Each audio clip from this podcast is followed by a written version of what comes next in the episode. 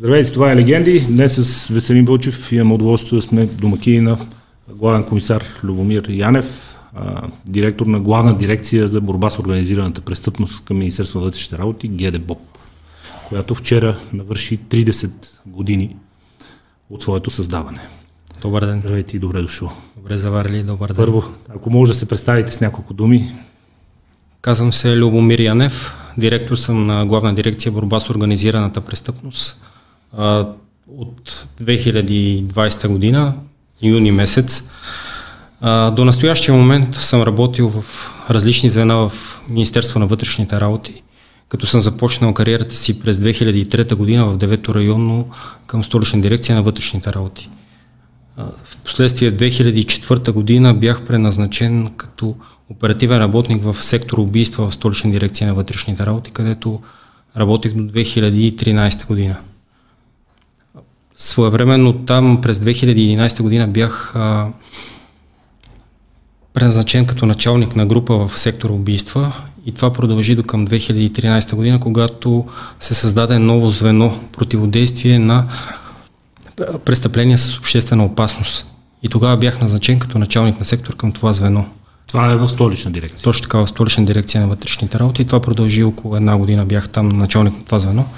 В последствие 2015 година, когато главна дирекция борба с организираната престъпност се върна в Министерство на вътрешните работи, защото междувременно тя беше излезла от Министерството, беше в а, ДАНС.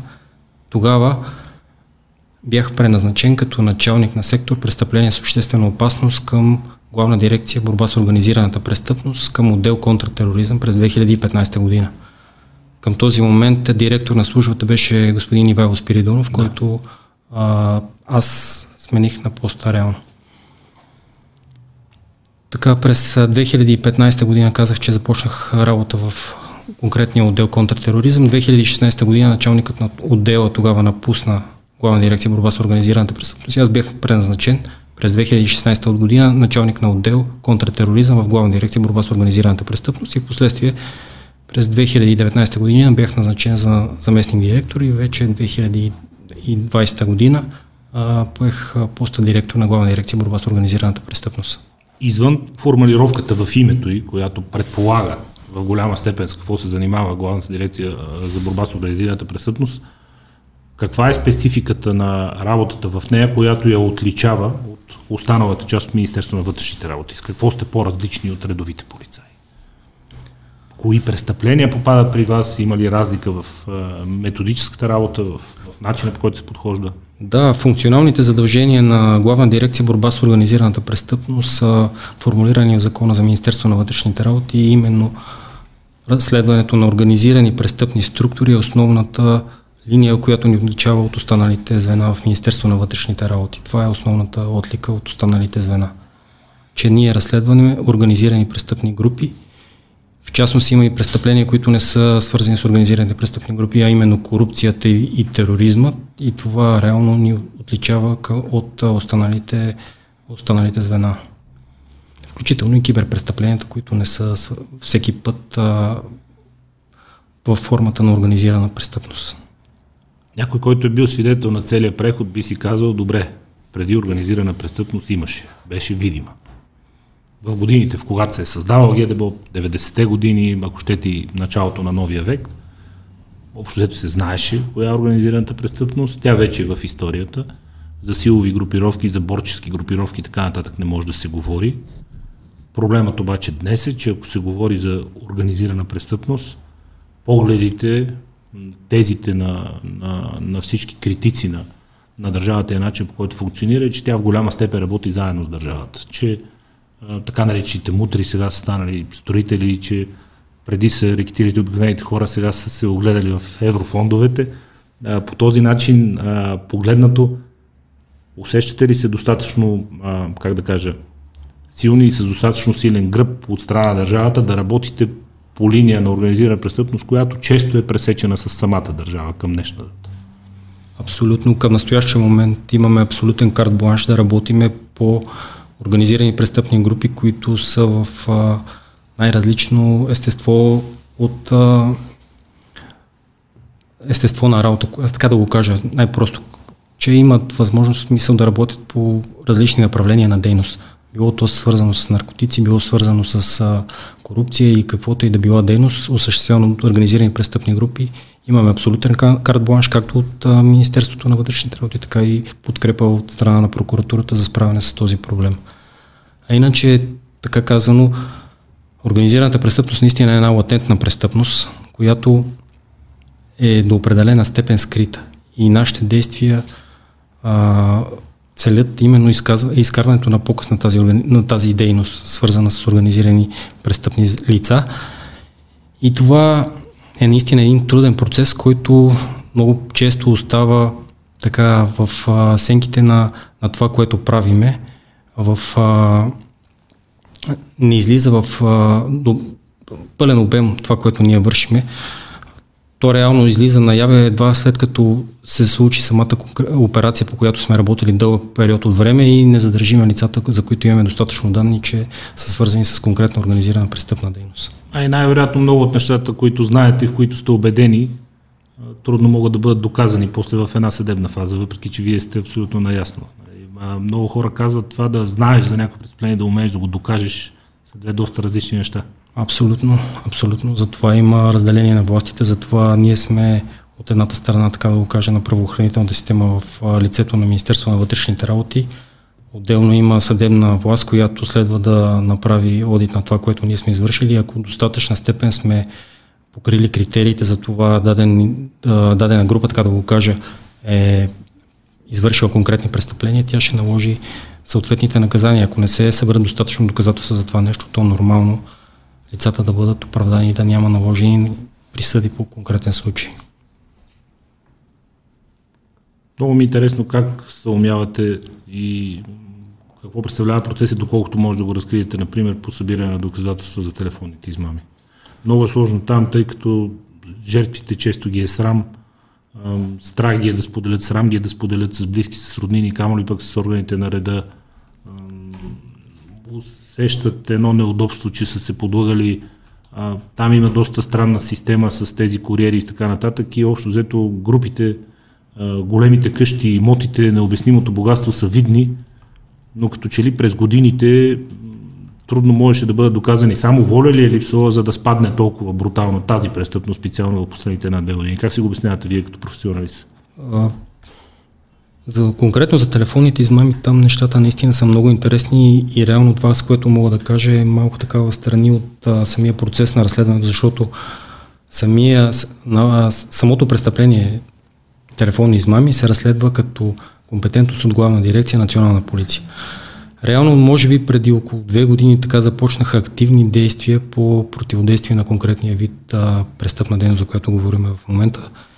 И съществените резултати се постигнаха едва тогава, когато имаше съгласувани действия между колегите от Главна дирекция Национална полиция и специализираната прокуратура и конкретни случаи се докладваха под формата на вече организирана престъпна дейност, осъществявана от лица в специализираната прокуратура, а не като конкретни случаи всеки един Единични. сам за себе си. Да. Едната баба, другия дядо. Точно така, да. И едва след като това нещо се случи, след като вече имаше воля от страна на всичките правоохранителни. Да се разглежда като Точно организирана престъпност. В лицето на, на Министерство на вътрешните работи, нали, висшето ръководство от лице, в лицето на прокуратурата, нали, в, в, в специализираната прокуратура и от главния прокурор, тогава вече колегите се умяха да ги структурират нали, отделните кланове, които се занимават точно с конкретния род престъпна дейност.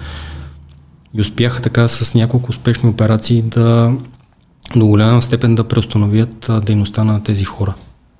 Това беше според мен възловия момент, в който се а, постигна така повратна точка в, а, в разследването по отношение на, на конкретните лица. И сега към настоящия момент, пак ви казвам, аз малко така отстрани и гледам нещата и това, което ви го казваме малко отстрани, защото ние не ги разследваме конкретно а, телефонните измами, но вече лицата, които се занимават с тази дейност, са се изнесли извън територията на нашата страна, осъществяват я извън а, пределите на страната, в, а, било то в Румъния или в Гърция. Да, разследвания за Румъния, да. Точно така. И това нещо е точно на база на тук вече цялостната не е политика. Средата. Да, да, на, на база на цялостната политика на Министерството на вътрешните работи и на прокуратурата, че това нещо нали, към настоящия момент е недопустимо и не може да продължава. Кои са вашите най-големи предизвикателства в момента извън, извън а, а, престъпленията, които касаят докосване до държавни европейски средства?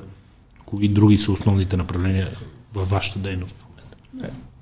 Основните направления в нашата дейност до определен степен винаги са едни и същи, но обстановката в момента не може да изключи а, актуалната тема, свързана с тероризма. Когато получиме сигнал по, конкретно, по конкретни лица, които са свързани с тази дейност, се отделя особено внимание по отношение на, на тези сигнали и се водят много щателни проверки по, по тези сигнали. Въпреки, че това нещо не винаги става достояние на, на хората, както казах и в самото начало. Също така останалите неща, които са приоритетни за главна дирекция борба с организираната престъпност са производството на наркотици, трафика на наркотици, разпространението на наркотици, производството на фалшиви пари, престъпленията, които са свързани с а, линията контртероризъм, именно изнудвания, рекети, отвличания, разбира се. Всичките тези престъпни елем... дейности, в, а, които са от компетенцията на разследване в нашата структура, са, са основен приоритет и винаги са били, най-вероятно и винаги ще бъдат. Въпреки, че нали, в така определени периоди от време е имало значително намаление на конкретни престъпления и също времено увеличение нали, в други сегменти. Но това пак е една така латентна престъпност и когато има повече е, те търси най-низкото съпротивление. Точно така. Когато има много бой по едно нещо, те се ориентират към нещо друго.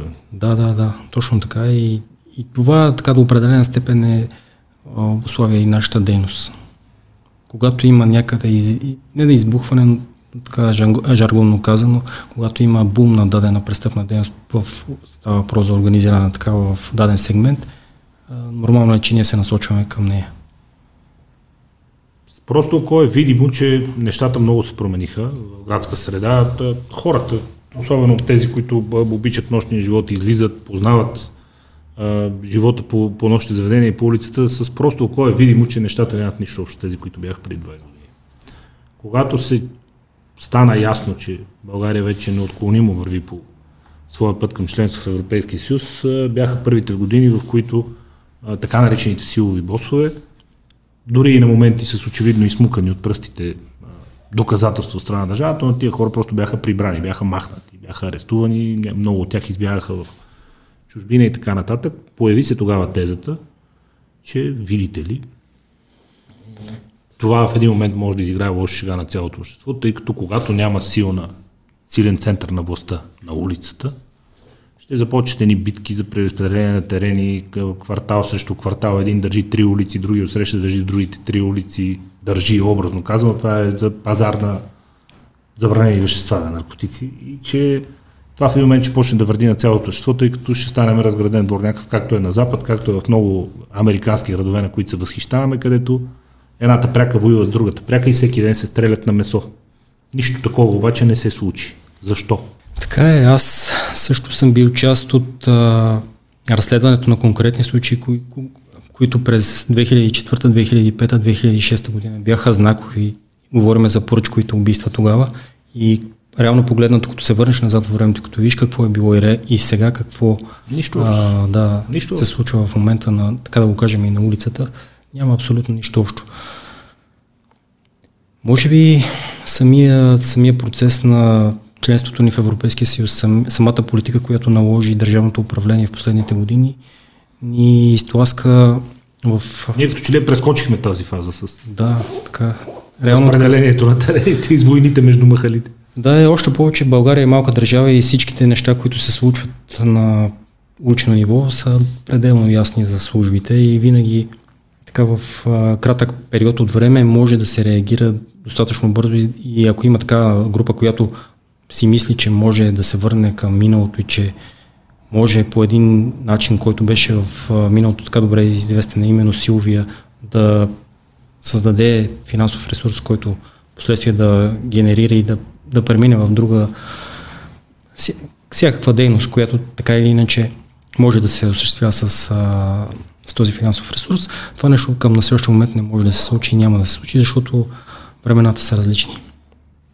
Със сигурност някой някъде си казва, ех сега ако мога и аз, като Поли Пантев, да почна да стана, да, милиони хотели да си накупа, футболни клубове, банка ще си купа.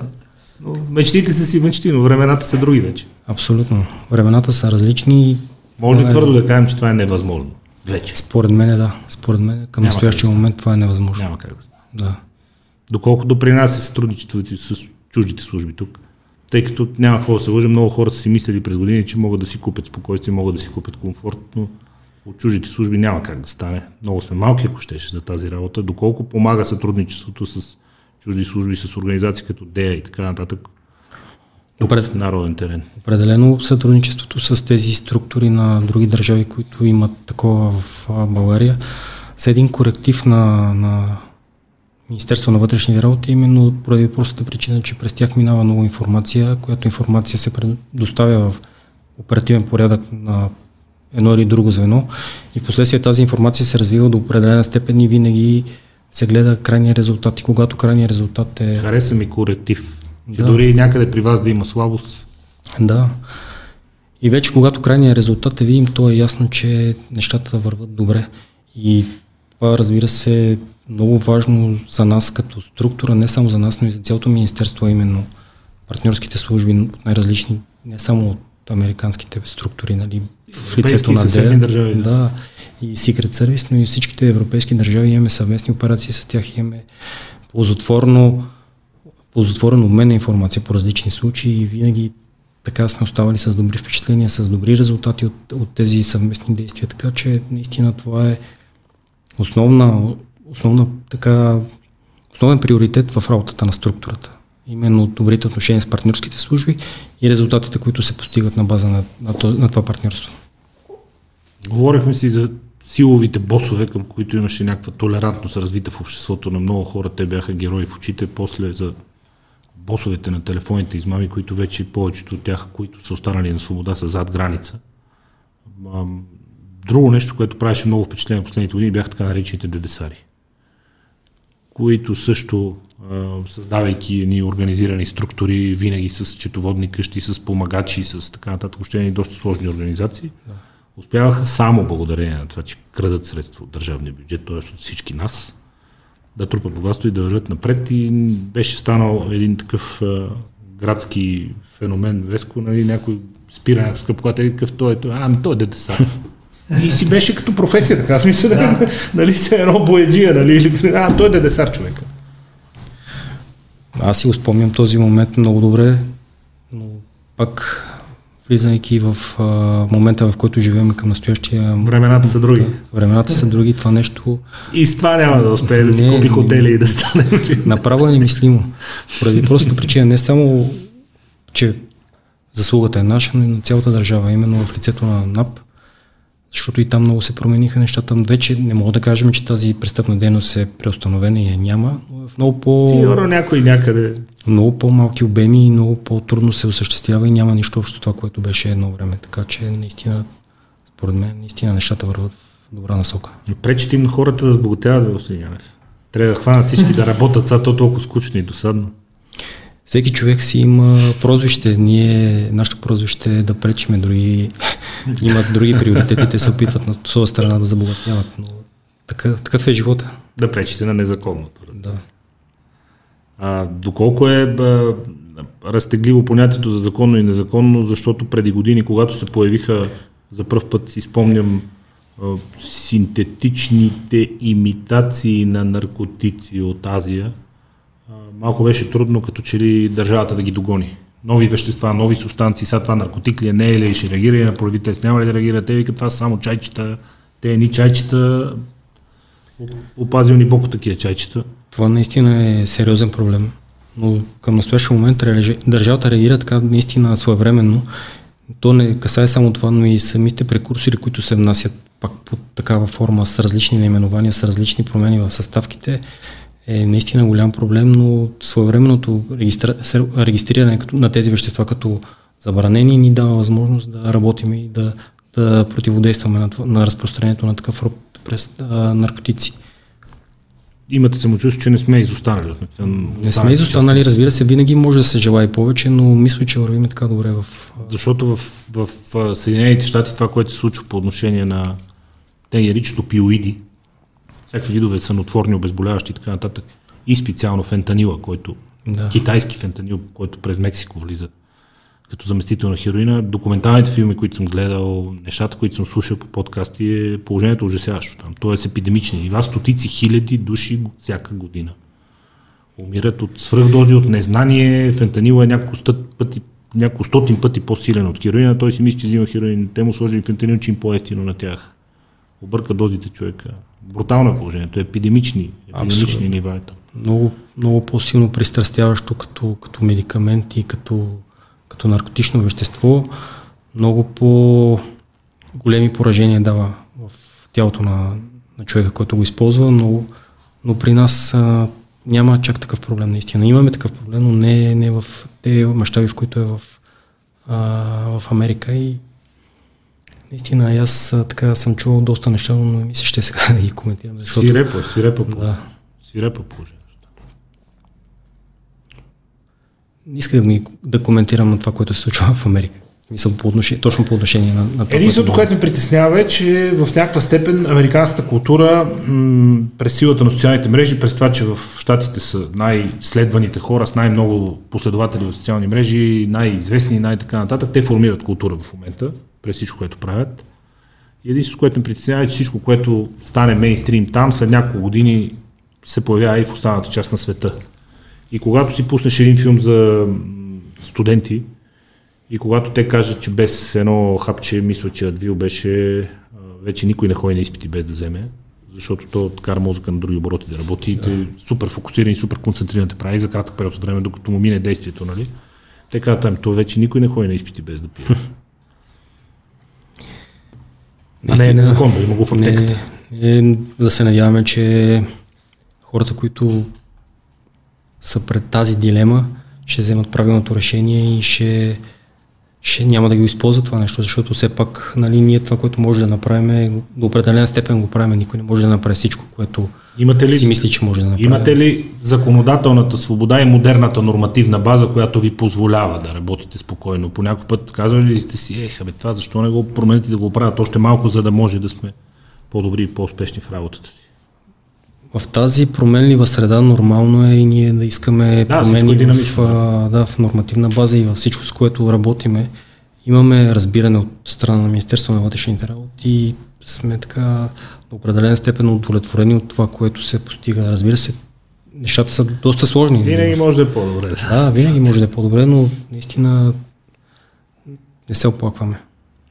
Кой, много ми е било интересно, винаги се надявам да, да, да може да разберем, ако не е тайна, разбира се, кой изготвя, по какъв механизъм се изготвят забранителните списъци, как една субстанция, една нова молекула, независимо дали става въпрос за а, наркотик, за синтетичен наркотик, за имитация на наркотик, за някакъв лекарствен препарат, който е доказано опасен, а, стероид, ако щете, те също се внасят нелегално, ефедрин и така нататък. Кой казва коя субстанция е незаконна и как се изготвя списък забранителния с това, кои субстанции са незаконни и за тях се носи наказателна отговорност. Има забранителен списък, който е към Министерство на здравеопазването. Там се изготвя. От там Да, да. Има членове на различни структури, които фигурират в комисията, която изготвя конкретния списък и така се подготвя той. На база на това, което е установено нали, от работата на различните структури. Тоест, са ангажирани. Стъпвайки върху данните от Министерство на здравеопазването, вече и останалите служби ресорни се произнасят коя субстанция да попадне в забранителния списък. Между другото, приемете го като комплимент, в България нещата са общо нормални. В смисъл, аз съм окей okay с нормативната база. Тук смисъл, нищо от забранителния списък не ми липсва, нали? защото има държави с крайности. Нали? Обратното на щатите, в Франция, както е става въпрос, креатина е забранен. Нали, а креатина е една аминокиселинна молекула, която има всяка пържола с телешко. Значи телешко може да ядеш, но креатина е забранен. Сега иди разбери. Решили с хората, забранили се Тук нещата са окей. Okay. Радвам се, че така, че така мисля. Като потребител, казвам, да. смисъл, не, нямаме някакви отчаиващи штороти, защото проблема на такива неща е, че хората започват да стават скептични към целия списък. Когато някаква така глупост се случи, те казват, те, тия вече прекалих, сега кой знае други работи вътре, колко са наслагали, които Разбираемо. Креатин. Ред Була беше забранен сумати години там въобще. Французите са малко. Разбираемо, разбираемо. Особени чисто, хора. Да, чисто човешка гледна точка, разбираемо. Когато има нещо, което То дискредитира доверието Абсолютно. към, към цялата листа. После този смисъл го казвам като комплимент, че тук нещата общо взето стоят добре. Производство на фалшиви пари. Още ли се занимават някакви хора с това? Скоро видях едни, които някакви опасни рецидивисти, ето една година по-късно на същото место пак са. Опасни е в кавички, тук да не се обърка. за жалост Ако не е хванал иронията. има хора, които Упорити типове. Толкова не мога друго човек. Има хора, които не искат да излезат от това, което са правили назад във времето, искат да продължат да го правят, но пак стигаме до момента, в който си говорим с вас, че времената се променят и когато един човек иска да оцелее, трябва да се промени и той. Иначе за конкретните Ако иска лица, да е на свобода, иначе ако не му е зор. нека винаги, да може да, винаги може да, да му се случи това, което се случва. Иначе за конкретни, за конкретни случаи, за които говорите, това, това е група, която вече за трети път е за смисъл в а, конкретна конфигурация от лица, да не, да не кажа, нали, че е в същия състав, но за трети път а, има задържани лица. Упорити хора, обаче. Упорит- Постоянно. Ох, да. Но пък вече оценката на, на колегите, с които работим от Secret Service е другата така отправна точка за това, нали, че това нещо се случва на територията на нашата страна, именно, че сам, самите банкноти, които се правят с изключително така сериозно а, изключително сериозно покриват елементите, които, се, които са в истинските пари. Качеството им е много добро и наистина, когато си говорихме с колегите от Secret Service, те са докладвали конкретни случаи така на най-високо ниво и наистина там са били изумени от това, което нашите са успели да направят в условията, които го правят тук на местна почва. В спалнята на хотела там. примерно. Абсолютно. Те, щом спаят, щом в хотела успяват такова качество, смятат, ако отидат в истинска печатницата. Не. Те в самия хотел наистина са имали така достатъчно добра техника на база, на която се случва това нещо, което, като производствен процес на фалшивите пари, но все пак Аз още не мога да погледна сериозно на тази история, извинявам се. Мисля, три пъти едни и същи хора на едно също место да ги навърляте по земята. Не, до определена степен по идентичен начин се стига и до тях, така че Еми да, праволи... поне се харесва ми, че са праволинейни. да, да. не се променя. Ще добре това, което правят. Сещам се още две неща, които през годините като че ли се поизпариха, или поне сме останали с впечатление, че се поизпариха. Тук България беше сочена като световната столица на фалшивите компакт дискове. Това поизчезна. Второто нещо, така наречените картаджи. Между другото, картаджи беше станал като Дедесар. Спре до Дедесара с Каяна, друг с Бентли, те викат, а то какъв е? А, то картаджи. е». И си беше пак професия, така, в смисъл не. Така е, наистина лицата, които преди време се занимаваха с тази дейност, със сигурност продължават да се занимават все още с нея, но тук вече говорим за нещо друго, че те също така сменят дестинацията на работа в нашата държава. Усеща се случва. Не е добра средата. вече. Да, не е добра средата. Случва се наистина това нещо да го има като проблем и случва се да има на места опити за точене на банкови карти, но не е в, в обема, в който беше едно време. И пак на база на личните качества, които наистина има тук като престъпна, като престъпни лица, които се занимават с подобен род дейност, към настоящия момент има други държави, които са потърпевши от това, което знаем и което можем да правим, като пак говоря от името на лица, които занимават с престъпна дейност. Много беше интересно преди 10 на години. С това, което ще ви разкажа и аз по някакъв начин ще се самоуязвя, нали, но ОМВ-то на окръжна болница. Спирам да си зареждам колата и виждам Веско, там нали, има и локал отвътре. Mm-hmm. То е другия булевард, който върви покрай боковете. Запален мотор, с, на който стои човек с каска и друг човек с каска, който е с каска, защото се вози на мотора. Нали? Ако някой се загледа, ще види моторист ще каже, а това е, защото друг човек с каска пред банкомата с една такава пачка с карти, коя колкото пусне. И аз влизам в ОМВ и казвам, добър ден, в момента ви източват банкомата отвън, да знаете, нали? Те казват, да, той не е наш, той е на банката. Аз казвам, добре, кажете на управителя да се обади на 112. А, къде се занимаваме ние, после ще ходим за свидетели по съда там по това. Не, не, вика, банката да се оправят, те си имат камера на банкомата да си го гледат да си се оправят. И човека стоя 10 на минути, да, докато ми сипат бензин, докато плата, сега, в интерес на истината и аз не се обадих, затова казах, че и за мен е такова. Но аз казвам, сега трябва да се обадя 112, си каже имената, ще ми запише телефонния номер, после 100 години ще ходя свидетел по съдилищата, я ги хвана, тя ги осъдят, тя не. Всеки затова не свидетелство за всяко нещо. Ми, Никой не му се Казвам, той не е наш член на банката. Но и това го няма вече. Еми, поне така си мисля аз. Не е приятелска средата. Не, не. Помага ли ви обществото в това да, да стане цялата среда нетолерантна към такива престъпления? Защото преди години имаше толерантност. Какъв то 90, а, добре, няма проблем. Хората не... В интерес на истината все повече получаваме сигнали за не само за такъв а, вид престъпна дейност, за всякакъв вид престъпна дейност. Все повече хората се обръщат с било то с молба за помощ или пък с съзнанието, че по някакъв начин може да се случи нещо, ако ни сигнализират. Така че аз си мисля, че към настоящия момент нещата наистина така са. Не мога да кажа, че пак е това нещо, което би трябвало да бъде. Нищо не е съвършено, но просто око се вижда, че няма нищо общо с това, което беше преди 10 на 15 години. Тогава, когато сте разследвали тези убийства и сега, това да. различни свята реално поглед. Тогава си беше бойно поле всеки ден, си спомням. Наистина имаше много случаи и всеки род престъпна дейност така до определена степен се, се развиваше в големи мащаби, докато към настоящия момент нещата са по-различни. Това е пак, което говорим, че времената са по-различни.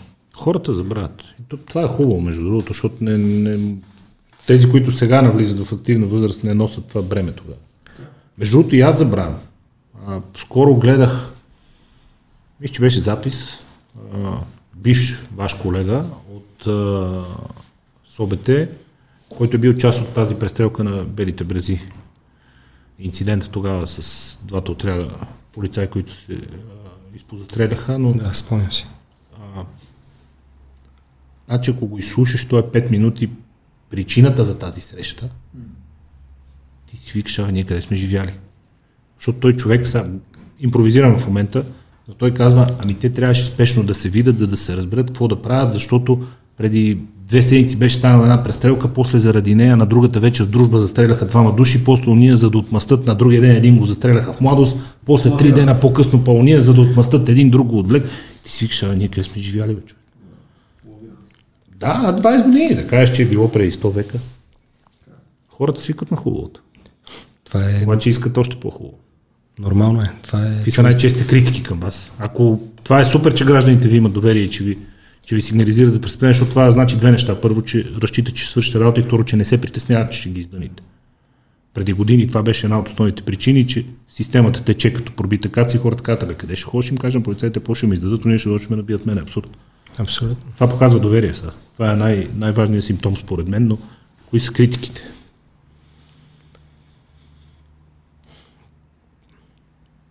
Като тръгнем критики, наистина има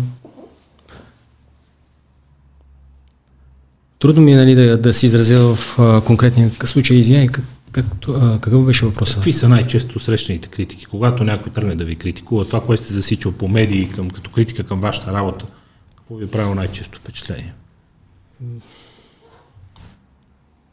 Някой ще каже прословутото усещане за корупция и битката с корупцията и борбата с тази корупция. Аз им казвам, подавайте сигнали. Бе. Като ви поискат пари, отидете и подайте сигнала. Колко сигнала за корупция идват при вас, така да го кажа? Сигнали за корупция идват много. Но вече тук започва и до определен степен малко да се изражда цялото това нещо, защото а, към настоящия момент има възможност през почтата електронната, която е на сайта на Министерство на вътрешните работи или на ГДБОП, да се подаде сигнал. Кой за какво се сети? Точно така. Не е необходимо да или пък има случаи, много случаи, в които се пишат, че се казват по определен начин, когато отиваме до даден човек, който е подал конкретния сигнал и говори за корупционна престъпна дейност от а, държавен служител или от за различно нещо. Може да не говорим само за корупция. Се оказва, че човека, който а, е подал конкретния сигнал в случая нали, писменно, не отговаря на това, което реално е като сигнал подател. А именно, че има, е, така да го кажа, целенасочено, устременост, даже имаше към конкретни служители, подавани по 5-6 сигнала и когато пак говорим нали, за това, че стигаме до хората, които са визирани, че са подали сигнали, те реално не са ги подали тези сигнали. Така че наистина сигнали има много. Реално хората се изкушават с неистински сигнали Точно и под фалшива самоличност да ви напълнат почтата срещу някой с цел да бъде злепоставен. Да, да, да ви стане. А, все пак това, за което биваме визирани, нали, не, не говоря в конкретика, но когато касае корупционно престъпление, самия процес на доказване е много сложен и тук вече навлизаме в, в, в хипотезата на това, че може наистина да намедиме някой човек, който реално не е извършил нещото, за което е визиран. Наистина има случаи, в които има сигнали, които са подадени, те са достоверни и в последствие наистина се стига до задържане на лица, които се занимават с корупционна практика в дадена сфера на, на, държавната, а, на държавния апарат. Има и такива случаи, но има и доста случаи, в които това нещо не се потвърждава нали, като подаване на сигнали. Много хора казват от, и от ваша система и политици, че това е голям проблем на корупцията, че тя е взаимно изгоден процес и че то реално няма кой да сигнализира за това нещо. Един човек се разбира за нещо от друг и двамата са хепи.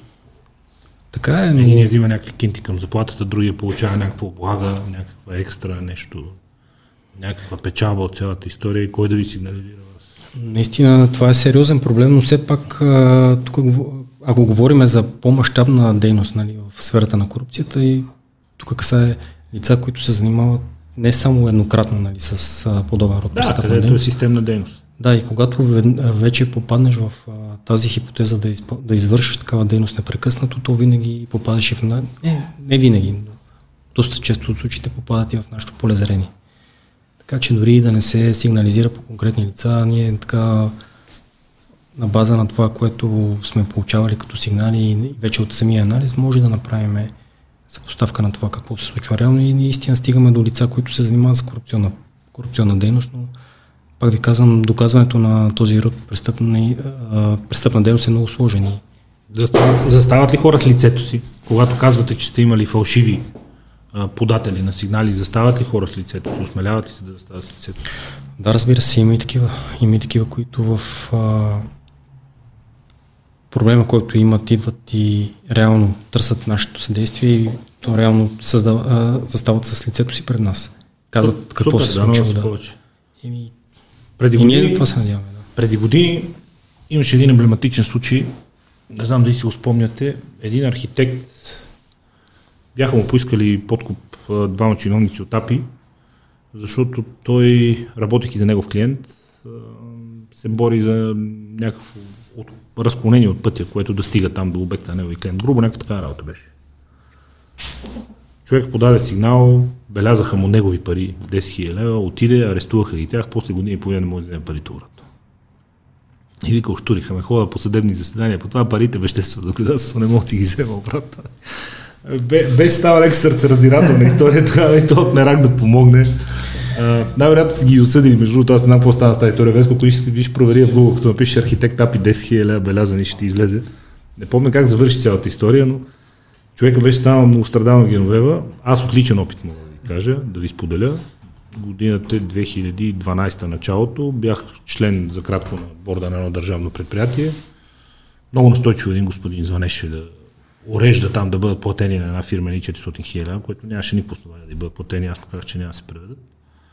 И в момента, в който стане изключително нахален и почна да ми казва, като се има на 4 очи, се разбереме, аз просто отидах в инспектората на Министерството на земеделието и подавах сигнал за корупционен натиск. Така го усетих. Шефа на инспектората ме заведе в ГДБО, подадах и там сигнал и между другото вашите тогавашни колеги след много сериозен инструктаж бях, дадах съгласие да ми се послуша телефона, да. отидахме на среща, бях оборудван с СРС-та, но ми направи впечатление изключително сериозен инструктажа, защото законът е така направен, че ако най-малко нещо обърка с обореда и се окаже, че ти искаш подкуп или че ти го потикваш към подкуп, или ако му кажа, ама ти сега какво ми предлагаш, за да ти свърша работа, си също толкова уязвим, колкото и въпросният господин. Yeah, да, така че това... не се очудвам, че не са много ентусиастите, които са склонни да влезат в този филм. Той не дойде на среща, между другото. Направихме разстановка, отидахме там, човека не дойде на срещата, сега както и да е. По-добре за него, по-добре и за мен, може би. Да, наистина това беше проблем, който казвате вие назад по времето, че парите, които дават, бъдат дадени като подкуп, реално остават като веществено доказателство по случая, но... Може сума ти време, може си ги после какво направите вие хора. Но към настоящия момент има вече възможност пари да бъдат изписани от бюджета на Министерство на вътрешните работи. Не е необходимо да... Да бъде компенсиран, пари. докато Да. съда освободи доказателство. Не, не, не, парите, които могат да А, не негови. Да. Да. Така че това нещо е решено като проблем. А от там нататък законовата база още ли въжи това, че човек трябва да е много внимателен? Ако е подал сигнал, но въпреки това разговаря с желаящи да го корумпира. Това е Тогава спомням, че склоняване към подкуп, въобще такива неща беше много Да. на цялата история. Наистина това е а, много така, наистина, когато се стигне до момент, в който има среща, която предстои и има предварителен разговор, в който е поискан подкуп, инструктажа е такъв, защото това реално е предпоставка да има обсъд... о, оправдателна присъда в последствие. Ако по някакъв начин се стигне до извода, че човека, който иска подкупа е бил подтикнат за това нещо, е предпоставка за падане на делото в съда. Дава се нормално- кар бланш на адвоката на, Не само. за подозрение да каже, ами те са му го искали, а не че той го е предлагал. Не само е бил подтикнат. Да. Това също е предпоставка за това да няма осъдителна присъда по такъв случай. Въпреки, че реално той е поискал нещо, защото реално то това, както знаете, вие, вие сте в такава ситуация, това е сам процес и никога не ти казва в прав текст. Е, тегаво е много, да. да. Тегаво е много и усещаш, че много неща могат да се, могат да се объркат, ама аз си, аз си такъв, бях си решил. Нямам представа. Адмирации за това нещо, наистина. Арпа да видим, Дано, се видим на четири очи. дано да има повече хора, които Е, аз това казвам, като дано да има. Дано да има. Не, нищо страшно е. Защото реално това е единствения, единствения така, способ, а именно подкрепата на хората и сигнализирането за всяко едно такова нещо. Аз за да там може казвам, да стигне. сигнализирайте, бе. За да може да стигне, да. Сигнализирайте. Дори да не, дори да не се стигне в конкретния случай за Няма значение. Ще се разчуе, че е подаден Абсолютно. сигнал. Ще стане ясно. Ще тръгне слух. Ще, хората ще кажат, бе, спри да се занимаваш, вече почнали са да подават сигнали, не дей да ходиш да им предлагаш пари. Виж, набопрей си там документите, нали? Ще се промени средата. Абсолютно. Това са някакви еволюционни стъпки, които като общество Все още, трябва да, си- все още трябва да извървим. Ето никъде не. Целият свят най-вероятно го има това нещо, предполагам. За съжаление. Никъде не е изкоренено като проблем, най-малкото. При нас това е много интересно, че няма конкретиката. Има обществено на, нагласи и наслагване непрекъснато, че най-корумпираните, най-корумпираните. Като кажеш на някой, дай конкретика. И аз в телефон в а, глупости говоря, в телевизионни студия, като съм спорил с хора, и те, дай, дай конкретика, човек. Кое, къде, кой, дай да видим, нещо кажи. Аз нямам конкретика, но то гледай какво става. Какво да видя, какво? Какво път толкова става? Ето, говориме си какво става, нямаме нищо общо държавата с това, което беше преди 15 години. Какво, какво път толкова става? Много голямо разминаване има между усещането. За жалост е така, но поне според мен и това, което е така дъл- дълго време беше като сериозен проблем афиширано именно нашите служители, които са свързани с пътна полиция, именно катаджиите, към настоящия момент според мен и при тях е малко по-сложно и по-трудно а, осъществяването на подобен род дейност. Защото някой умен човек най-накрая разбра, че няма нужда те да имат пряк контакт с шофьора и че няма нужда да всяко нещо се пише и да се взимат точки. Достатъчно някой да го глобиш просто снимайки го с превишена скорост, това ще го боли много повече, ако му вземеш три точки. И не мога да се опреш на място. Ти взема три точки. И да, и въпросът какво правим сега? Си Не стои на изпарява дневен от- да. Какво ще правим? Ще си вършите работа, какво да правим? Не? Ма аз ходих на проверове, че нас правят такива за телефон, не такива келешуци разни. Какво ще правим? Викам ми, вършете си работа, какво да правим? Какво има да правим? Ще изчакам да ми напишете. И си ми свършиха точките и си отивах на проверова, че какво правиш? Не, аз полудявам, бе, какво ще правим? Какво да правим, бе, човек? Какво има да правим? Пред вас какви са изкушенията пред вашите служители? Защото те работят в една особена среда, в която са в контакт с изключително богати хора, пресичат много големи интереси. В същото време обаче контакта не е същия като между катаджи и шофьор. нали? Те много, много няма къде да се засекат. Предполагам, че е, е доста интересна системата на действие в този смисъл да опазите вашия отбор чист от чужди влияния, от корупционен натиск? Така е, но като говорим за изкушения и конкретни случаи, в които са замесени хора с много пари, те наистина са много като изкушения. Сега вече от тук нататък вече всичко опира до съвестта и до това какъв служител и реално какво, а, какво цели той в конкретен случай. Дали да си свърши работата, която е дължен да свърши по закон или по някакъв начин да се опита да, да се облагодетелства от конкретно, от конкретно престъпление, което разследва. Какви са и механизмите за вътрешен контрол? По американските филми ги гледаме, като дойдат ти от вътрешна сигурност и направо полицайите не могат ги дишат, уния ни проклети, само ги разпитват и ги разчекват ти са откъде та кола, откъде това. Яки, свирепо е там, ги гледаме, нали? Филми са, разбира се, но самия факт, че ти от вътрешна сигурност проявили интерес към него, въобще е доста...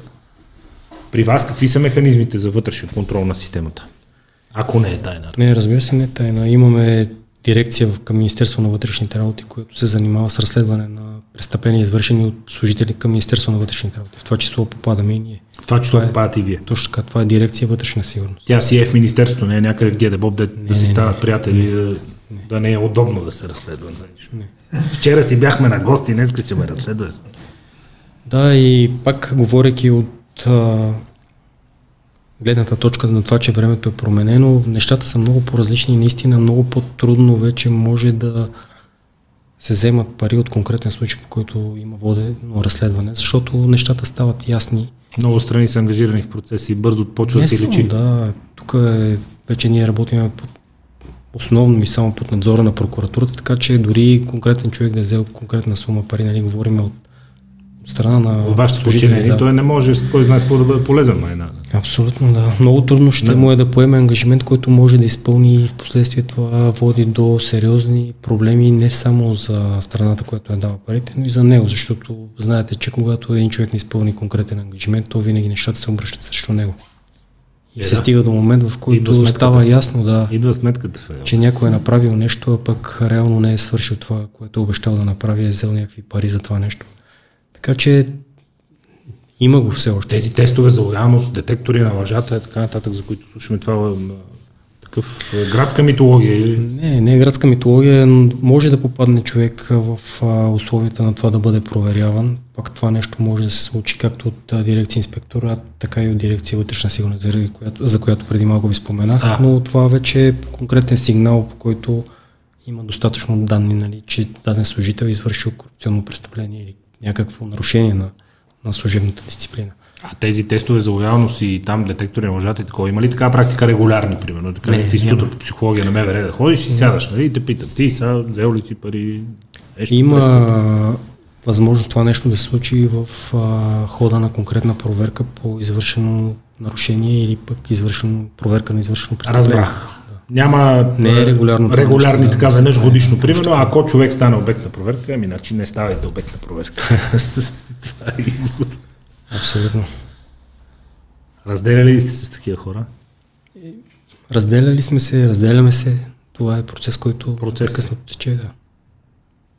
Трябва ли непременно човек тежко да е нарушил закона, за да се усъмните в неговата лоялност и просто да му кажете, че вече не може да е част от екипа? Това е наистина много сложен въпрос, защото... Сложно, защото той ще каже докажи, нали смисъл? Не само ще каже докажи, тук говорим за една съдба на един човек. Да. Ако аз съм сигурен, че това нещо се е случило на база на това, което съм събрал евентуално като, като доказателство, така да го кажа, а, аз съм, съм готов да го направя и го правя. Само на база вътрешната убеденост, без значение дали може не, не, да аз каза на база на това, на база на това какво да, да, виждам като доказателство да, конкретно. Да, да. Било то разследване или вътрешна проверка. Иначе пак ви казвам, че това е много сложно като, като казус, защото реално погледнато винаги може някой пак как нали, говорим за това, което си говорихме преди малко. Че да, да бъде набеден. Нали, да. Има много недоброжелатели, които по един или друг начин искат... О, със сигурност, като си има преди какви интереси пресичате. Да.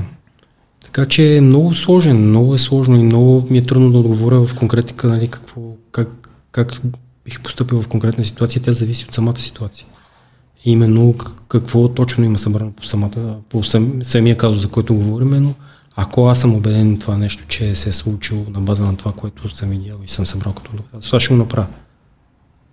Някой би си казал, ма те редовно в МВР ги правят тия неща, някой просто го вълнат или го преместят другаде, то това е форма на покриване, вместо да го дадат на съд, те гарван, гарван на око не вади, знаете ги тия Да, да, но размишления. знам ги, знам ги много добре, но пак говорим, че все пак ние сме в а, държава в Европейския съюз, правова държава и всяко нещо, което някой твърди, че е така, трябва след, би следвало то да бъде доказано Може с... така да бъде да го докаже. Да, с а, доказателствени средства, които евентуално да представи за такова нещо. Иначе всичко друго вече опира в а, формата на едно израждане и едно непрекъснато условене по отношение на конкретни лица. Но наистина и между това нещо се случва така доста често да има си- сигнали, които са достоверни и които се потвърждават, че са така. Има ли конкуренция между отделните звена в МВР? Ако ви разглеждаме вас като българското ФБР, образно казано, между вас и другите звена, да не, да не си разменяте информация, всеки да си я пази ревниво, защото си е негова, не ми се бърка и не ми се гледа и тук, това си е мой случай, моя разработка, моя папка, мой информатор, моя история. Лятото си говори с главния секретар, той каза, че много е еволюирала последните години ситуацията към много по-добро. Вика, преди не щеха да се погледнат вика, различните звена, вика, докато сега има Ако си, усещане. ако си говорим истината, конкуренция А, истината винаги си е имал. Ревността си мен- я има, нали? Това си е моето. Тук. Според мен ще има, но вече тук говорим за сътрудничество с останалите служби, които са в Министерство на вътрешните работи. Наистина сътрудничеството вече е на, едно много по-високо ниво. И това, Това- не е като преди години. Не е като преди години, със сигурност се спомням още като бях в а, столична дирекция на вътрешните работи, как, как, с какви чувства, меко казано така, имахме към служителите на главна дирекция борба с организираната престъпност. Да, наистина Не искам да знам какви са били чувствата. и сега. И сега като се замисля и като се върна назад във времето, ми е странно защо е било така, но това Такива са били времената. Точно така, да. Едни са си работили нещо и си мислили винаги, че, са, че Най-великите. знаят много повече Се от другите. врати и земята около тях. Да, другите от своя страна са работили по нещо друго, нали, и си мислили, че другите не... Тяхната информация не е достоверна и, и дори е смешна. И, и реално, на база на, не само на това, но самата конкуренция между звената в Министерство на вътрешните работи я има. Какво е положението с агентурата? Допуска ли българския закон въобще а, легално, законово отношение а, полиция информатор? Да, разбира Да му се. бъде платено или официално да бъде заведен или да стане нещатен сътрудник или въобще как стои към днешна дата нормативната база, защото много от тия термини отпаднаха, останаха някъде назад в годините. А една от критиките беше, че се унищожила агентурната мрежа, че няма агентура, че нямат информатори достатъчно МВР, поради това не са достатъчно в час какво се случва на улицата и в андерграунда. Как стоят нещата към днешна дата? Пак а, тези неща не знам нали, кой ги говори назад във времето, но явно който ги говори до определена степен не е наясно с това какво се случва. Агентура има, то е заложено в закона, служителите на Министерство на вътрешните работи в а, лицето на оперативните структури водят агентура. Да. Те биват различни а, наименования, които нали, не е необходимо сега да ги казвам, но наистина има, може да се води, тя се води. Според мен е това какво се случва и как се случва до определена степен ние го знаеме. Служителите, които са свързани с придобиване на оперативно интересна информация, Имат ясна имат представа кой какъв е, как върват процесите. Да. доста по, по-голямо, отколкото някои хора си мислят. И то някой може да каже, че си и личи в крайна сметка, защото всички виждаме крайния резултат. Да. По улиците е спокойно. София е една от малкото, малкото европейски столици, които могат да се разхождат спокойно нощно време с ръце в джобовете. Не знам колко го оценяваме този лукс. Надявам се хората наистина да го оценят това нещо, защото при нас идват пак представители на различни полицейски структури от различни държави и начина по който обясняват това какво се случва, да кажем в Париж, колко убийства има в Лондон на година. И съпоставимо с това, което се Брюксел, случва. Брюксел човек. Брюксел, криднеш ли от главния булевард, жална ти майка по просто. Германия, развали се Wi-Fi рутера в хотела, викам, трябва ми интернет някъде, защото имах нещо да свалям, викам, ще ми свърши на телефона. То вика, бе, има тук един компютърен клуб на 200 метра, викам, не ви съветвам за вашата сигурност да ходите там. Отивам те едни турчета на по 14-15 години, аз като влезах и те се мръднаха на другите компютри. Отиваха, човека немец вика, не, не ви съветвам там да отидете. И представяш си да за личата ти сигурно в центъра на Дюселдорф, не е някъде да кажеш. Ние сме на изложението. Да, това, което казвате вие, това, това го получаваме като информация от, пак ви казвам, от други наши колеги от други Чудо е. държави. Чудо е. И те казват наистина, това, това е наистина призвание, не призвание, ами оценка на това, какво се случва при нас и реално от тези хора, които го казват. Това да може така по такъв начин спокойно да се разхождаш в, а, пак, което го казвате вие, в, в центъра на София без никакви притеснения, това е наистина много сериозно постижение. Превърна се в укс. Виж какво нещо. Да, и реално погледнато сега, като се го говорим това нещо и миналата година, ако не се лъжа, колегите, които работят в отдел убийства в Столична дирекция на вътрешните работи, мисля, че имат за цялата година 12 или 15, не мога да сета само в момента, не мога да съм конкретно убийства, от които мисля, че едно само е с поръчков елемент, всички останали са битови такива. Това беше седмичната статистика преди 20 на години. Направо седмичната статистика имаше периоди назад във времето, може би 2002, 2001 година, 2003, когато имаше в а, рамките на 160-170, от които голяма част бяха поръчкови. Така че самите цифри, когато говорят, Е, да. всичко друго... свещени.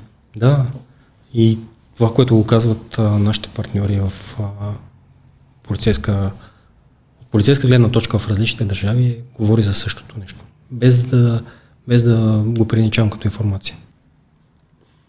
Кои са структурите, които решават и към кого се обръщат хората, които са част от тези групировки и искат да станат защитени свидетели? Ние имаме такъв закон и има хора с статут на защитени свидетели, за чиято сигурност прокуратурата директно отговаря. Да, това е наистина така много интересна тема, защитени сви- свидетели. Аз си спомням, пак ще върна назад във времето, преди време, когато сме разследвали различен род поръчкови убийства, защото те са били на най-различна тематика. Било то свързано с наркоразпространение, било то свързано с наркоконтрабанда. Тогава много трудно беше, много, много рядко имаше пробив по конкретна тематика, която даден човек може да разкаже цялостната картинка по... И да се престраши да разкаже Да, най-вече. много трудно, много, Те много, много хора знаят, ама много.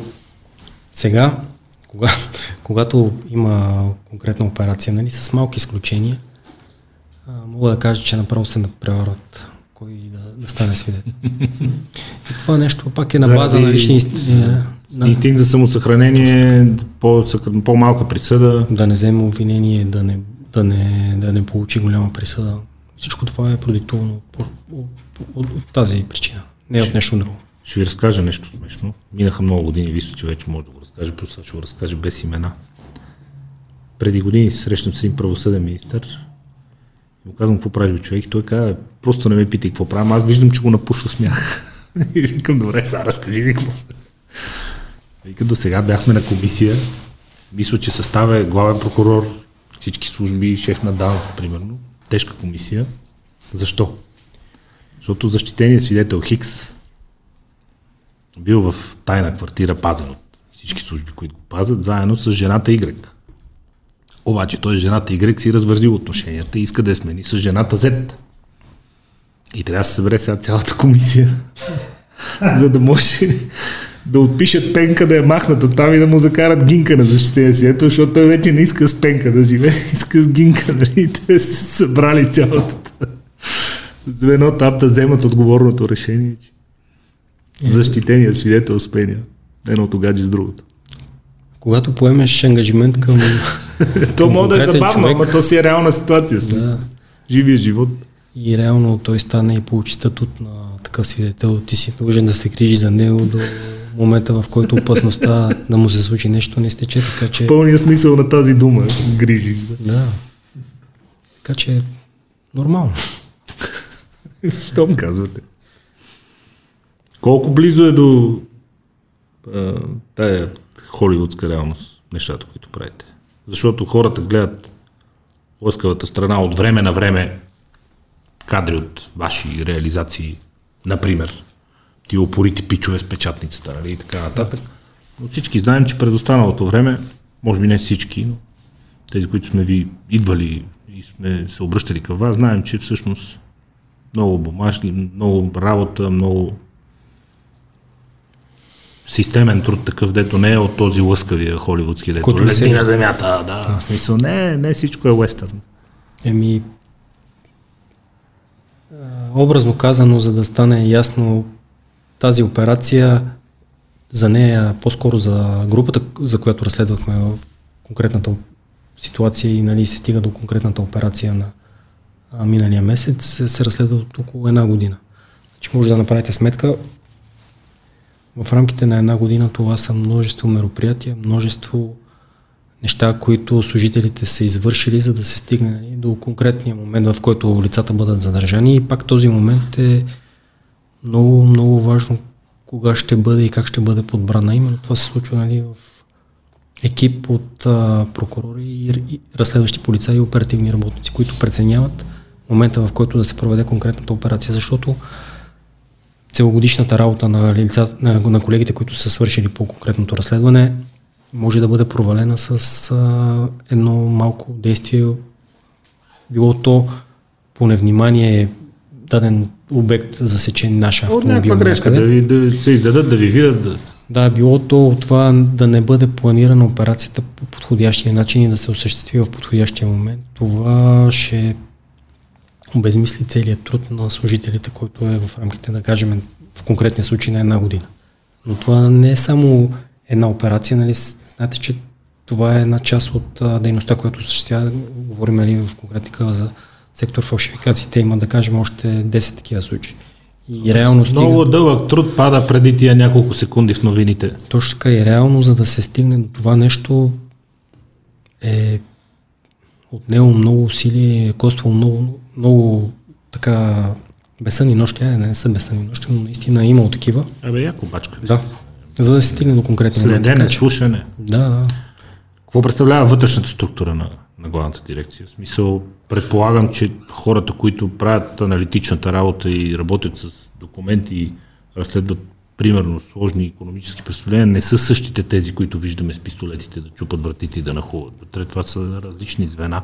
Различни звена. Грубо, какво представлява структурата на главната дирекция? Структурата грубо представлява в София имаме 10 отдела. Имаме група, която в момента на кадетите се вижда група за За задържане, задържане. Да. която реално погледнато осъществява крайната фаза на подготвените операция по, по, по случаи, които се преценява, че трябва да бъде използвана. Защото има много операции, които се провеждат и колегите от сектора за задържане не участват в, в, а, конкретни операции. Иначе самата структура, образно казано, е разделена на... Има, ще ви кажа основните звена, които са нали, наркотици, трафик на хора и на културно-исторически ценности, а, киберпрестъпност отдел, който се занимава с киберпрестъпност, отдел контратероризъм, отдел корупция и изпиране на пари. А, така, другото наше най, може би, сериозно оръжие, което използвам и, и дава много сериозен резултат е отдела, който се занимава с служителите под прикритие. Той се помещава не физически, но като структура при нас. Отделно от това има отдел, който се занимава с контрабанда ДДС и фалшификации и отдел, който се занимава с разследването. Също така имаме два административни отдела, които са контролно-аналитична дейност и другия, който е свързан с човешките ресурси. Човешки Да, ресурси. Заплати, смени. точно така. Общо взето такава е структурата. Отделно от това вече имаме и териториални звена, които са по страната. Те са общо 18 на брой. В различни области. В различните области, да, и вече в а, различен а, численост, така да го кажа, в различна численост, според зависи от областта, в която Да, те да. работят. Какво- Общо като състав сме около 730 човека. Какво представлява подготовката на звеното за задържане специално? Те във ваша база ли тренират? Те идват по-друга подготовка, по по-специален начин са тренирани за, за тяхната дейност. Предполагам, че Звено? по, по друг начин протича ежедневието и в сравнение с останалите колеги, които работят грубо казано, да не обиди някого на бюро. Не, тук няма кой да се обиди, защото всеки знае в какво е силен. Реално нашата група, която е за задържане, е силна в това да осъществява крайната фаза на полицейските операции, именно проникване в помещения, задържане на лица, които са било то в конкретните помещения или пък се движат с моторно превозни средства. Така че тяхната подготовка в детайли сега няма да... Не, не мога да ви я кажа, но наблягат предимно и основно на физическа такава, на бойно-приложни техники, включително и на а, различни тренировъчни процеси, свързани с проникване в конкретните в, помещения. В, в ваши бази с ваши инструктори? Да, в наши база с наши инструктори. Да. да. Разбира се, има и те, реално всичките групи, които са, са задържани, включително и специализирани отряд за борба с тероризма, се познават помежду си. Организират а, състезания. Имат общи учения? А, състезания, да. Да. Ето, супер. Включително и служи, е, има, има така група и в Националната служба за охрана, така че те се познават. Пак субективно от моя гледна точка, нашата група е... Има ли състезателен елемент? Как се? Класирането? Как много, много сериозен. Там състезателният елемент е даже едно още по, по-сериозно ниво, отколкото в а, оперативните структури. Няма да питаме кой бие, защото... Да, е, ще... да, да, да, да. ще предизвикаме. Едната година са едни, другите години са Така, да. Мир да има. Така че, общо взето, структурата е такава. Оперативно-издирвателните структури си осъществяват оперативно-издирвателната дейност, включваща много действия самото придобиване на информация в последствие, след като придобият конкретна информация, която прецениме вече, че може да бъде доказана. Тогава правиме доклад в специализираната прокуратура в повечето случаи, защото работиме предимно и само с нея, защото да. тя има компетенцията да работи да, по, по ОПГ-та. организирана престъпна група. Правиме доклада, образува се до съдебното производство, след което... Прокурора ли решава? Ще има ли няма задържане? Как се процедира? А, пак ви казвам, това кога ще бъде проведена самата полицейска операция, дали ще бъде проведена тя, се взима на общо решение, което е между прокурора, общо е решението, да. оперативните служители и, да. и разследващите полицаи, но в, разбира се, като най- така важен елемент от разследването е прокуратурата. Тя има а, решаващата дума, реално. И реално ние на база на това, което си мислим и че сме събрали в повечето случаи, защото при нас нещата са малко такива. Ние събираме оперативна информация, но тази оперативна информация в повечето случаи не е обективирана с доказателства. Ние разчитаме след като проведеме конкретната полицейска операция да бъде обективирана. Да това нещо става да, да намерим самите доказателства, включително и да бъдат разпитани свидетели, които да потвърдат това, което си мислиме, че знаем. И в повечето случаи това е така основната наша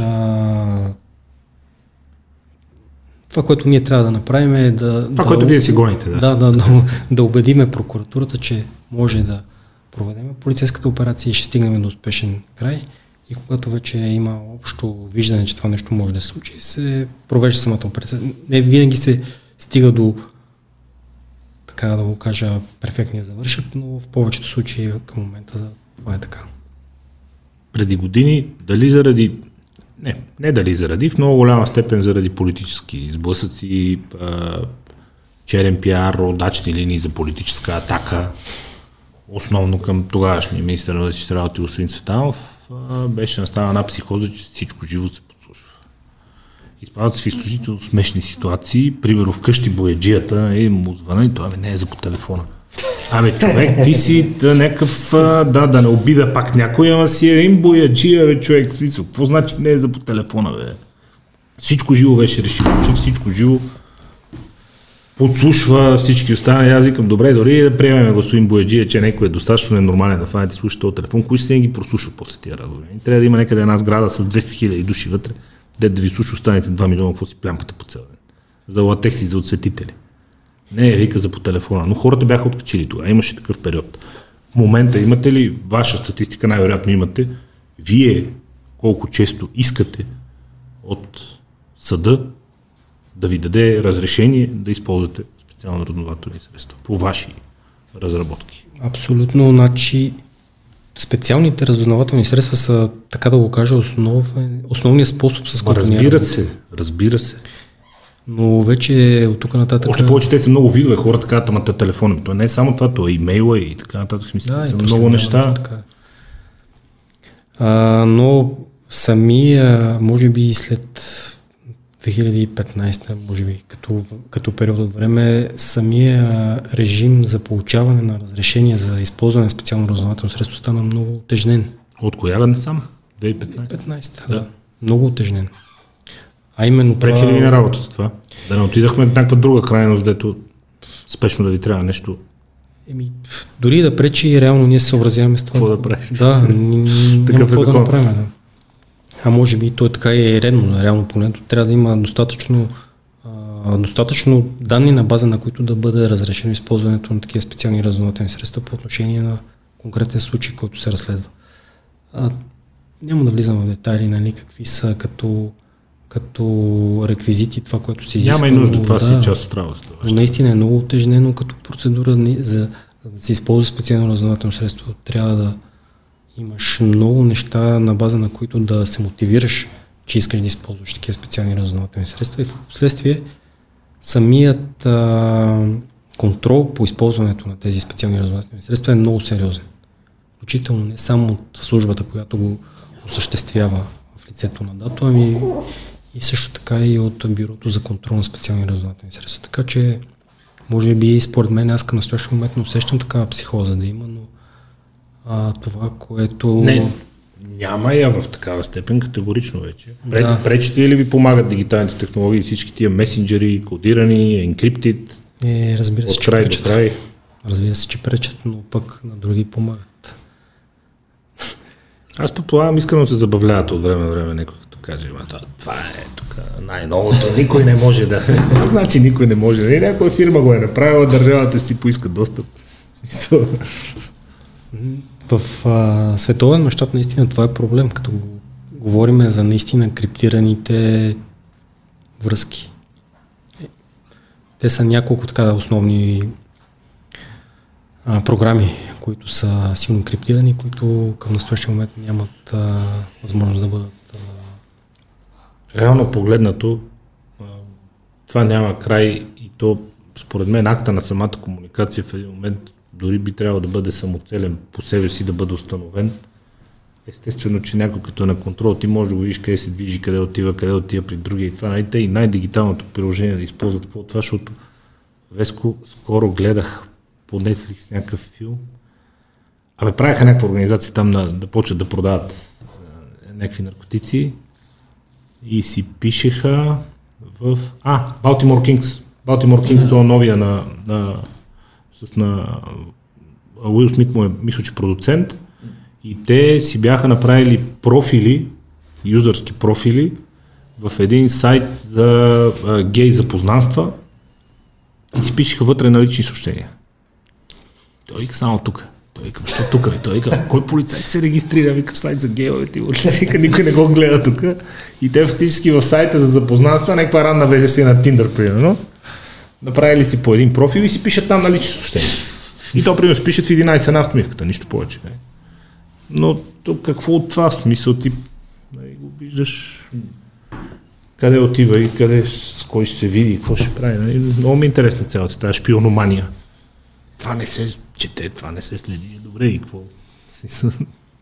Да, наистина има такива приложения, които не могат да бъдат четени, но има и такива, които могат. Така че аз даже ако Много хора се оплакват, че сте малка държава, тук на вас това ви помага. Нали? Тук всичко се знае. Абсолютно. Аз даже ако влизам в конспиративни теории, даже бях чел някъде, че Tor Network, тая а, браузър програмата, която е като да. един вид, там се развиваше някакъв Darknet, мисля, че в тази програма а, някъде бяха писали, че е създадено от американското ФБР, в смисъл да могат да следят те, които искат да я ползват.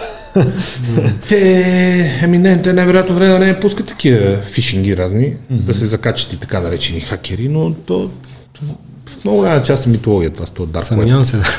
да.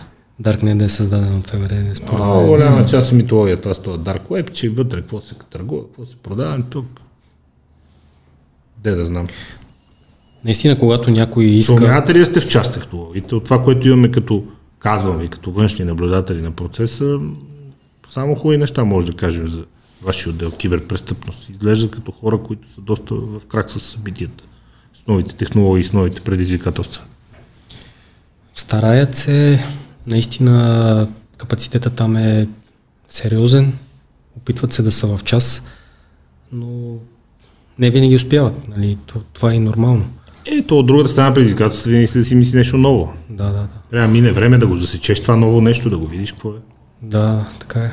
Още повече, че в този момент, в който живеем, и всичко е така глобализирано и а, престъпната дейност, която осъществяват конкретни лица, също така еволюира. И много по-трудно се работи, отколкото назад във времето. Но пък нормално ние се опитваме да ги догонваме. Защото към настоящия момент нещата са такива. Има до случаи, в които конкретна престъпна организирана група действа на територията на една държава, а пък реално координира действието от територията на друга държава. Това се случва точно на база на това, че има такива сигурни средства за връзка, които не се притесняват да, комуникират да състояние. Не се притесняват. Така че нещата наистина са много интересни, много променливи. Опитваме се да сме така в, в, в част с тях, но надявам се, че до определен степен се получава. Въпросът е да може да догонвате. Имате ли механизми, имате ли механизми да наемате, грубо да го кажа, защото за мен това е един от големите проблеми на сблъсъка на държавата с технологиите. Много държавни структури и звена нямат механизмите да наемат на пазарни цени добри специалисти, специално дигитални, по киберсигурност, по киберпрестъпление и така нататък, защото това е скъпа експертиза. Не мога да точно да, да, да ви разбера нали, като въпрос. Но... Някой ще каже, защо като с тия твоите знания всичките стоиш ГДБОБ за 2000, а като мога да в частни сектор взимаш 10. Това имам преди. Да. Еми, има го този момент, има много хора, които назад във времето са... А много държавни структури просто нямат възможност законово да платят 10 хиляди. Някои нямат. Знаете ги таблиците, толкова процента от три средни, пък на директора заплатата колко и това е положението. Нямаме начин да ти дадем по Не само реално погледнато служителите, които работят в отдел киберпрестъпност, нали, към главна дирекция борба с организираната престъпност, получават заплата, която получават и останалите служители в главна дирекция борба с организираната престъпност. При положение, че имат експертиза, която частния да. сектор ще грабне с 200 на 5 пъти по-висока цена. Така е, и когато вече нещата от призмата на времето се променят и даден човек започне да губи мотивация, той спокойно може да смени работата си с нещо друго, което е по-добре платено. Но към настоящия момент имаме и служители, пък, които искат да се развиват в Министерство на вътрешните работи, още повече, че идеята на и визията за това, какво ще се случва в главна дирекция борба с организираната престъпност, е именно да се създаде център по киберпрестъпност, който да е самостоятелна сграда с специална технология вътре в нея. Тоест с, хората имат перспектива за израстване и за развитие. Да, не само. Супер. Да, Общо взето това е идеята на, като за развитие на Министерството и нашата, нали, като ръководство на структурата. Супер. Така че надявам се това нещо да, да го осъществиме. Има осигурено финансиране пак през европейските фондове за развитие. Движиме го това нещо. Надявам се и колегите, които са които работят в а, този отдел, така да се чувстват добре в него, да се чувстват в хармония с себе си и да продължат да работят там, защото това реално е най-важно. Когато се чувстваш полезен за с това, което правиш и когато нещата ти се получават и имаш вътрешно удовлетворение, те, те, си, те си върват. И никой не мисли за сериозна промяна, освен ако не получи сериозна оферта. Супер, да ви случат нещата. Как успявате да разпускате и да почивате? Има ли почивка въобще? Телефона до главата нощно време? Винаги има е, период от време, в който може да... благодаря за този въпрос. когато човек иска, винаги може да намери време да спортува или пък а, да е с семейството си, нали, колкото и да е ограничено то. А, важно е да имаш желание. Моето вре, свободно време аз прекарвам и бил то в спорт или пък а, с семейството си или с приятели, така че имам достатъчно време да, да разпускам, да почивам. Успявате да, да възстановите? Да не успявам, не успявам да възстановя, но се опитвам. Което пак не е малко. От някъде трябва да се почне. И до кога така? Какви са следващите години предизвикателства, които ви движат и дърпат напред? Освен киберцентъра, да сме живи и здрави, да си го постигнете и да ви се случи. Самия път, в който така вървиме ние, реално това, ние не, не може да си, аз мисля лично за мен не говоря, не може да си поставя някакви крайни цели, нали, които и гоня и които искам да постигна, пак това, което нахвърлях нали, набързо е основните приоритети винаги са Това е супер, защото като има конкретни проекти, които човек движи, усеща се ангажиран в нещо. И не е да. тая рутина всеки ден едно и също. Да, това още повече е инициатива на предишния директор. Той е започна, той имаше визията за това нещо, ние просто я продължаваме. Не е, не, не е наше а, виждане. Нали, изграждането на този въпросен киберцентър по киберпрестъпност. Но когато човек, а, пак ви казвам, аз харесвам това, което правя, самия път, по който вървя, мене ми харесва и крайна цел не съм си поставил, дано да сме живи и здрави, да вървиме и да се ни се случват нещата и да се получава така, че да нали, реално погледна това, което правим е за, така да го кажа, за доброто на всички нормални граждани на тази държава. Така че надявам се това нещо да се случва, да, се, да си вървиме в а, нашата, нашата дейност, която осъществяваме. И ако всичко е нормално, ще видим къде ще, ще стигнем накрая. Да, но. Пожелавам ви на следващата кръгла годишния Гедебоб да си говорим с същия хумор и насмешка за годините назад, с които сега си говорим за това, което е било преди 10-20 години. Дано продължим с такива темпове да напредваме. Не знам дали вашата работа ще стане по-лесна или по-трудна, но факт е, че дава резултати и че като общество вървиме напред. Аз наистина се надявам това да е така. Пак казвам, то, всеки човек субективно гледа на това, което се случва около него. Дано да не съм се заблудил тотално в това, което виждам. Аз мисля, че нещата върват на добре, дано и всички, и вие, и останалите хора от обществото да, да го осъзнават това нещо. Да, Наистина се надявам да е така. Дано. А вие, уважаеми хора от обществото, вярвайте повече на тези хора от службите, сигнализирайте, оплаквайте се и всеки път, когато стане въпрос за корупция, бъдете така добри да известите службите за нея, за да може лека по лека да почнем да се справяме с последните неща от прехода, които продължават да ни дразнят. Предварително ви благодаря и успех. Аз, аз благодаря за, за днешния ден. И успехи на вас. Мерси. До скоро. До скоро.